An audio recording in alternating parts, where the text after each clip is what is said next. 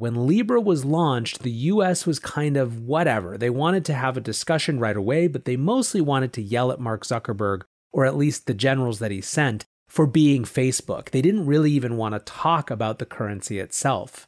A few months later, after China had really responded, things had shifted in a major way. Zuckerberg came in wholeheartedly talking about the need to do this because China would if they didn't. And in fact, China was while they weren't. This is an issue that is going to get swept up into the larger conversation about the US versus China and the economy of the 21st century. And it's going to become a major political issue in turn. Welcome back to The Breakdown with me, NLW. It's a daily podcast on macro, Bitcoin, and the big picture power shifts remaking our world. The Breakdown is sponsored by Crypto.com, Nexo.io, and Elliptic, and produced and distributed by Coindesk.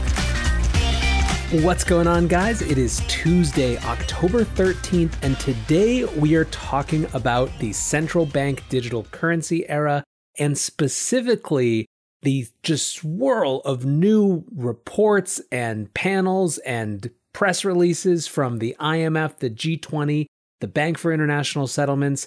This thing is happening, and it's happening fast. First, however, let's do the brief. First up on the brief today, there is a slight shift backwards on the blue wave narrative. So yesterday we heard how much the narrative on Wall Street had shifted around a blue wave of Democrat victories in the elections.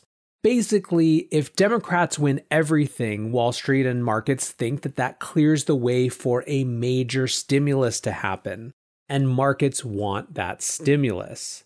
The new narrative wrinkle has to do with skepticism around whether the Dems can capture the Senate. So Bloomberg today wrote a piece, "Investors Turn Skeptical of U.S. Democrat Blue Wave Victory." And some analysts are questioning really whether there can be a Democratic victory in the Senate. If there wasn't, it means that that fresh pile of cash would be blocked up. Here's a quote from that piece. "A combination of Republicans retaining control of the Senate or stimulus being delayed until after the election will hurt economic growth through the first quarter," according to Bloomberg strategist Vince Signorella. "Add to that the current impasse over stimulus, which leaves almost no chance of a deal before the election, and you have a recipe for a market downturn." Now, I said yesterday that I was watching election betting odds because it's a good way to see what overall different markets think about what's going to happen, and Dems are still predicted to take the Senate at 61% to 39%, basically. So it's interesting that you're starting to get articles on this. Frankly, it could just reflect the news needing a new narrative cycle every 24 hours so things don't get stale. But if nothing else, it's a reflection of just how tied to this stimulus hopes and dreams markets really are. Speaking of narratives, next up on the brief, a stumble on the corona vaccine trade. One of the things that markets have been the absolute most focused on recently has been vaccine trials, how quickly a vaccine is likely to come to market. Hold aside, of course, the fact that Americans on both sides of the political aisle are extremely skeptical of vaccines for extremely different reasons, but that's neither here nor there. When it comes to markets, thinking about returning to normalcy, at the center of that image is a fast vaccine. Reinforcing this was yesterday's discussion of Goldman Sachs, who said that the biggest thing that would strengthen the dollar would be a delay in a vaccine. In other words, dollars are a safe haven, so things are bad in general lead to a strong dollar. Today, Johnson & Johnson announced that it had paused clinical trials because a study volunteer got sick with an unexplained illness. This means that all of their trials are being shut down and paused for the moment. This includes a phase 3 trial that began in September and aimed to enroll 60,000 people in the US. From here, an independent drug safety monitoring board has to review, and if it's clear that this has nothing to do with COVID, the study can resume. Seems simple enough, but in practice it really isn't. Last month, AstraZeneca had to pause for similar reasons, and they've subsequently been able to restart trials in the UK, but not in the US. This, combined with that narrative shift that we were discussing before, could reintroduce some real volatility into the markets in the days ahead. Third, and this is a fun one, we've got some Satoshi-era coins on the move. 1,000 Bitcoins mined in 2010 moved over the weekend for the first time in a decade. It was flagged by a crypto trader named Kirill K, and here's the timeline from the block. The Satoshi-era Bitcoins were sent to this wallet at 6:14 a.m. on October 11th, 2020. About 40 minutes later, those 1,000 coins were split among 81 different wallets. In a separate post, Kirill suggested that the latest movement is related to a separate transfer in March that also involved 1,000 Bitcoins. So you'll remember we covered that on the show as well, and what we talked about then is the consensus that they weren't actually Satoshi's coins, they were just very, very early from the Satoshi era. And it seems like this is another stash from perhaps that same miner's hoard. Hans Haig from Aikigai said, "It's like he's organizing his vault." This is obviously extremely evocative, and it's crazy to think back that these coins total were worth less than $100 in 2010. It's a reminder of just how much Bitcoin is the only modern financial industry that also has its own mythology. And I think when it comes to something as central to the human experience as money, that mythology actually matters. Now, however, let's shift to our main discussion. And I know it seems like we're talking about CBDCs a lot, but damn if this just hasn't kicked into high gear. I've said repeatedly on this show that CBDCs would be a gradually then suddenly type of thing, and we are very much getting into the suddenly type of moment. Let's start at the end of last week. The Bank for International Settlements, which is really the central banker's central bank. It is the central bank that organizes all the other central banks. So it and seven other central banks, including the big ones, the US, Canada, the Bank of Japan, Switzerland, put out a report setting out initial principles for how national digital currencies should approach monetary policy. The report was called Central Bank Digital Currencies: Foundational Principles and Core Features. It laid out a number of, like I said, core principles for how these CBDCs should work and how they should be designed. Here's how Coindesk summed it up. Firstly, a CBDC should work alongside cash and other current payment types, quote, in a flexible and innovative payment system. Secondly, it should support wider policy objectives and do no harm to monetary and financial stability. Thirdly, it should promote innovation and efficiency. So I think the really important thing about this is that we've moved from talking about these things as theoretical concepts to now laying out precepts for how a nation should actually approach this. This is ultimately a design document. It's a blueprint, now a very foundational blueprint, but a blueprint nonetheless. Interestingly, these banks keep saying stuff like, oh, we're just talking about this and it doesn't mean that we're committed to doing it, but I think that that's obviously simply not true. The pure amount of energy and time being spent on this suggests that it is a genie that's likely not going back in the bottle. Maybe it's not fully out, but man, is it coming out quickly. This episode is brought to you by Crypto.com, the crypto super app that lets you buy, earn, and spend crypto all in one place and earn up to 8.5% per year on your Bitcoin. Download the Crypto.com app now to see the interest rates you could be earning on BTC and more than 20 other coins. Once in the app, you can apply for the Crypto.com metal card, which pays you up to 8% cash back instantly on all purchases. Reserve yours in the Crypto.com app today. In this crisis, many investors aim to keep and grow their digital assets. Others seek to maximize the yield on their cash. Nexo allows you to achieve exactly these two goals. The company offers instant crypto credit lines against all major cryptocurrencies, with interest rates starting from only 5.9% APR. Nexo also lets you earn up to 10% annually on your fiat and digital assets. What's more, interest is paid out daily, and you can add or withdraw funds at any time. Get started at Nexo.io. Introducing Elliptic, the preferred crypto compliance partner for businesses who want to grow with confidence. The busiest compliance teams rely on Elliptic's rigorous blockchain monitoring solutions to scale up and save money. Protect your customers, manage your risk, scale your business. Visit elliptic.co/Coindesk to talk to a crypto compliance expert today. That's elliptic.co/Coindesk.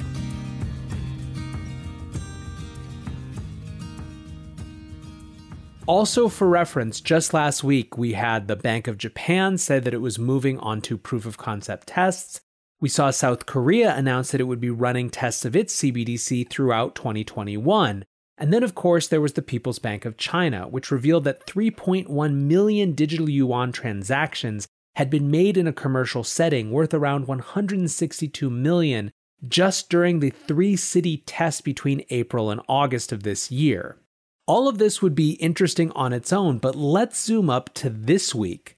There was a big virtual IMF meeting this week and a new G20 standards report all about CBDCs. The G20 is obviously the biggest economies in the world, and they are working with the IMF, the World Bank, and the Bank for International Settlements to, quote, formalize the use of CBDCs. According to the report, by the end of 2022, these G20 members, plus the IMF, the World Bank, and the BIS, will have completed a regulatory stablecoin framework and research and selection of CBDC designs, technology, and experiments. So we're talking about less than 2 years here. In addition to that, the report is saying that the IMF and the World Bank will have the technical capability to make CBDC transactions happen between these countries by the end of 2025. Again, that's not the end of the decade. We're talking about less than 5 years. I wonder how much these bankers are feeling the heat from private alternatives. In a statement that seemed better suited to last year than this year, but shows how clearly they're still focused on this threat, Reuters reviewed a draft statement from G7 financial ministers saying that they would oppose a Libra stablecoin until it was, quote, adequately regulated. Here's a direct quote from that draft. The G7 continues to maintain that no global stablecoin project should begin operation until it adequately addresses relevant legal, regulatory, and oversight requirements through appropriate design and by adhering to applicable standards. You may be sitting here thinking, well, that's nice, but there's already a lot of global stablecoin projects happening. We recently crossed more than 20 billion in total circulating supply. And that's a number that just has continued to grow throughout this year from a beginning point of less than 5 billion. Now, in a separate event, the governor of the Bank of England, Andrew Bailey, said that he has a hard time seeing how Bitcoin has any intrinsic value. But he also said that he's nervous about people using it for payments. I wonder if you take these things together that maybe these central bankers have a sense that people want and are going to use digital alternatives, whether they come from governments or not. Meanwhile, Christine Lagarde at the same event, this is the president of the European Central Bank, said that they are very seriously looking at the creation of a digital euro. This is at this point the 20th, 30th, 80th, infinitieth statement of this effect in the last month or so. But the fact that they just keep repeating it means how clearly this is a central piece of the agenda. Lagarde said that e-commerce had grown almost a fifth between February and June due to the pandemic. And indeed, the pandemic was at the center of this narrative around a digital euro. Lagarde said that the pandemic has accelerated how, quote, we work, we trade, and we pay. The EU is meant to make a decision by April about a digital euro. But regardless, they keep affirming the idea that if they do a digital euro, it will supplement rather than replace cash. This, as we're going to find out, is a key part of, I think, the overall CBDC discussion. But wait, there's more.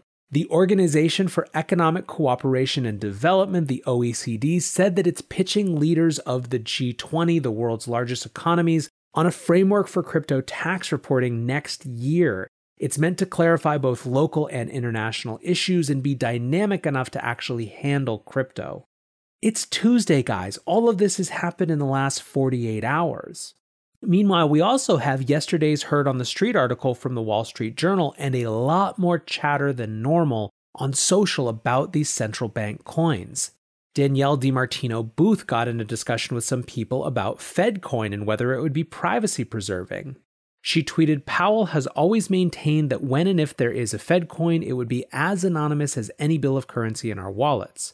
The true test will come down to whether central banks use crypto as a means by which to monitor and control spending and saving. Economist Harold Malmgren has also gone off on central bank currencies over the last 24 hours on Twitter, saying, for example, digital currencies are coming.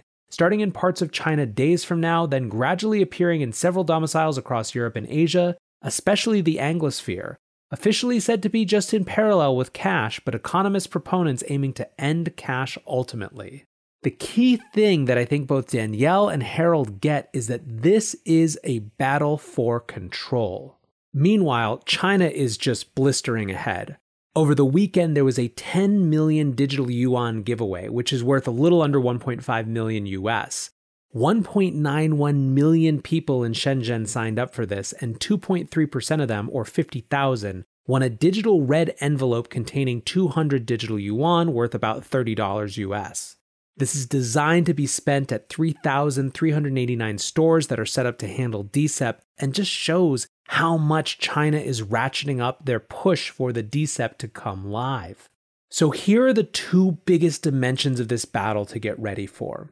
On the one hand, there is the within our country battle about the way that this is designed, and this is going to play out in jurisdictions around the world. The central question around the design of digital currencies will be how anonymous it is. I did a whole show about just how big this battle is last week, but I think it's the central issue. Will this be as anonymous as cash? Will it be some sort of hybrid between cash and digital transactions now? Or will we say goodbye to money that maintains privacy forever? That will, when people start paying attention, be the central political battle around the actual design of a digital currency. But when it comes to the justification, I anticipate a battle that is also largely geostrategic and geopolitical. If you remember, when Libra was launched, the US was kind of whatever. They wanted to have a discussion right away, but they mostly wanted to yell at Mark Zuckerberg, or at least the generals that he sent, for being Facebook. They didn't really even want to talk about the currency itself. A few months later, after China had really responded, things had shifted in a major way. Zuckerberg came in wholeheartedly talking about the need to do this because China would if they didn't. And in fact, China was while they weren't. This is an issue that is going to get swept up into the larger conversation about the US versus China and the economy of the 21st century. That's why we keep covering it, because it is more than just some random crypto issue. It's more than just some random thing going on inside central banks. This is now emerging as a major initiative, a major focus of all of these banks, and it's going to become a major political issue in turn. Anyways, guys, thanks for listening. I appreciate you. I appreciate your ratings and reviews. They're making a huge difference. Keep it going. If you haven't yet, go consider giving me a rating. Smash those 5 stars like the YouTubers say. And until tomorrow, be safe and take care of each other. Peace. Hey folks, I'm Adam B. Levine, podcast editor here at Coindesk. Ethereum 2.0 is coming, but there's a lot that we still don't know.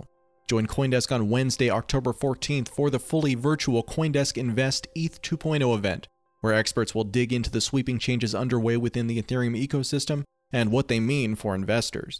Keynote speakers and panelists will offer deep dives into Ethereum's new path with proof of stake, sharding, and other elements of the impending 2.0 upgrade, as well as how the new framework impacts the rapidly advancing business of DeFi, stablecoins, and decentralized exchanges.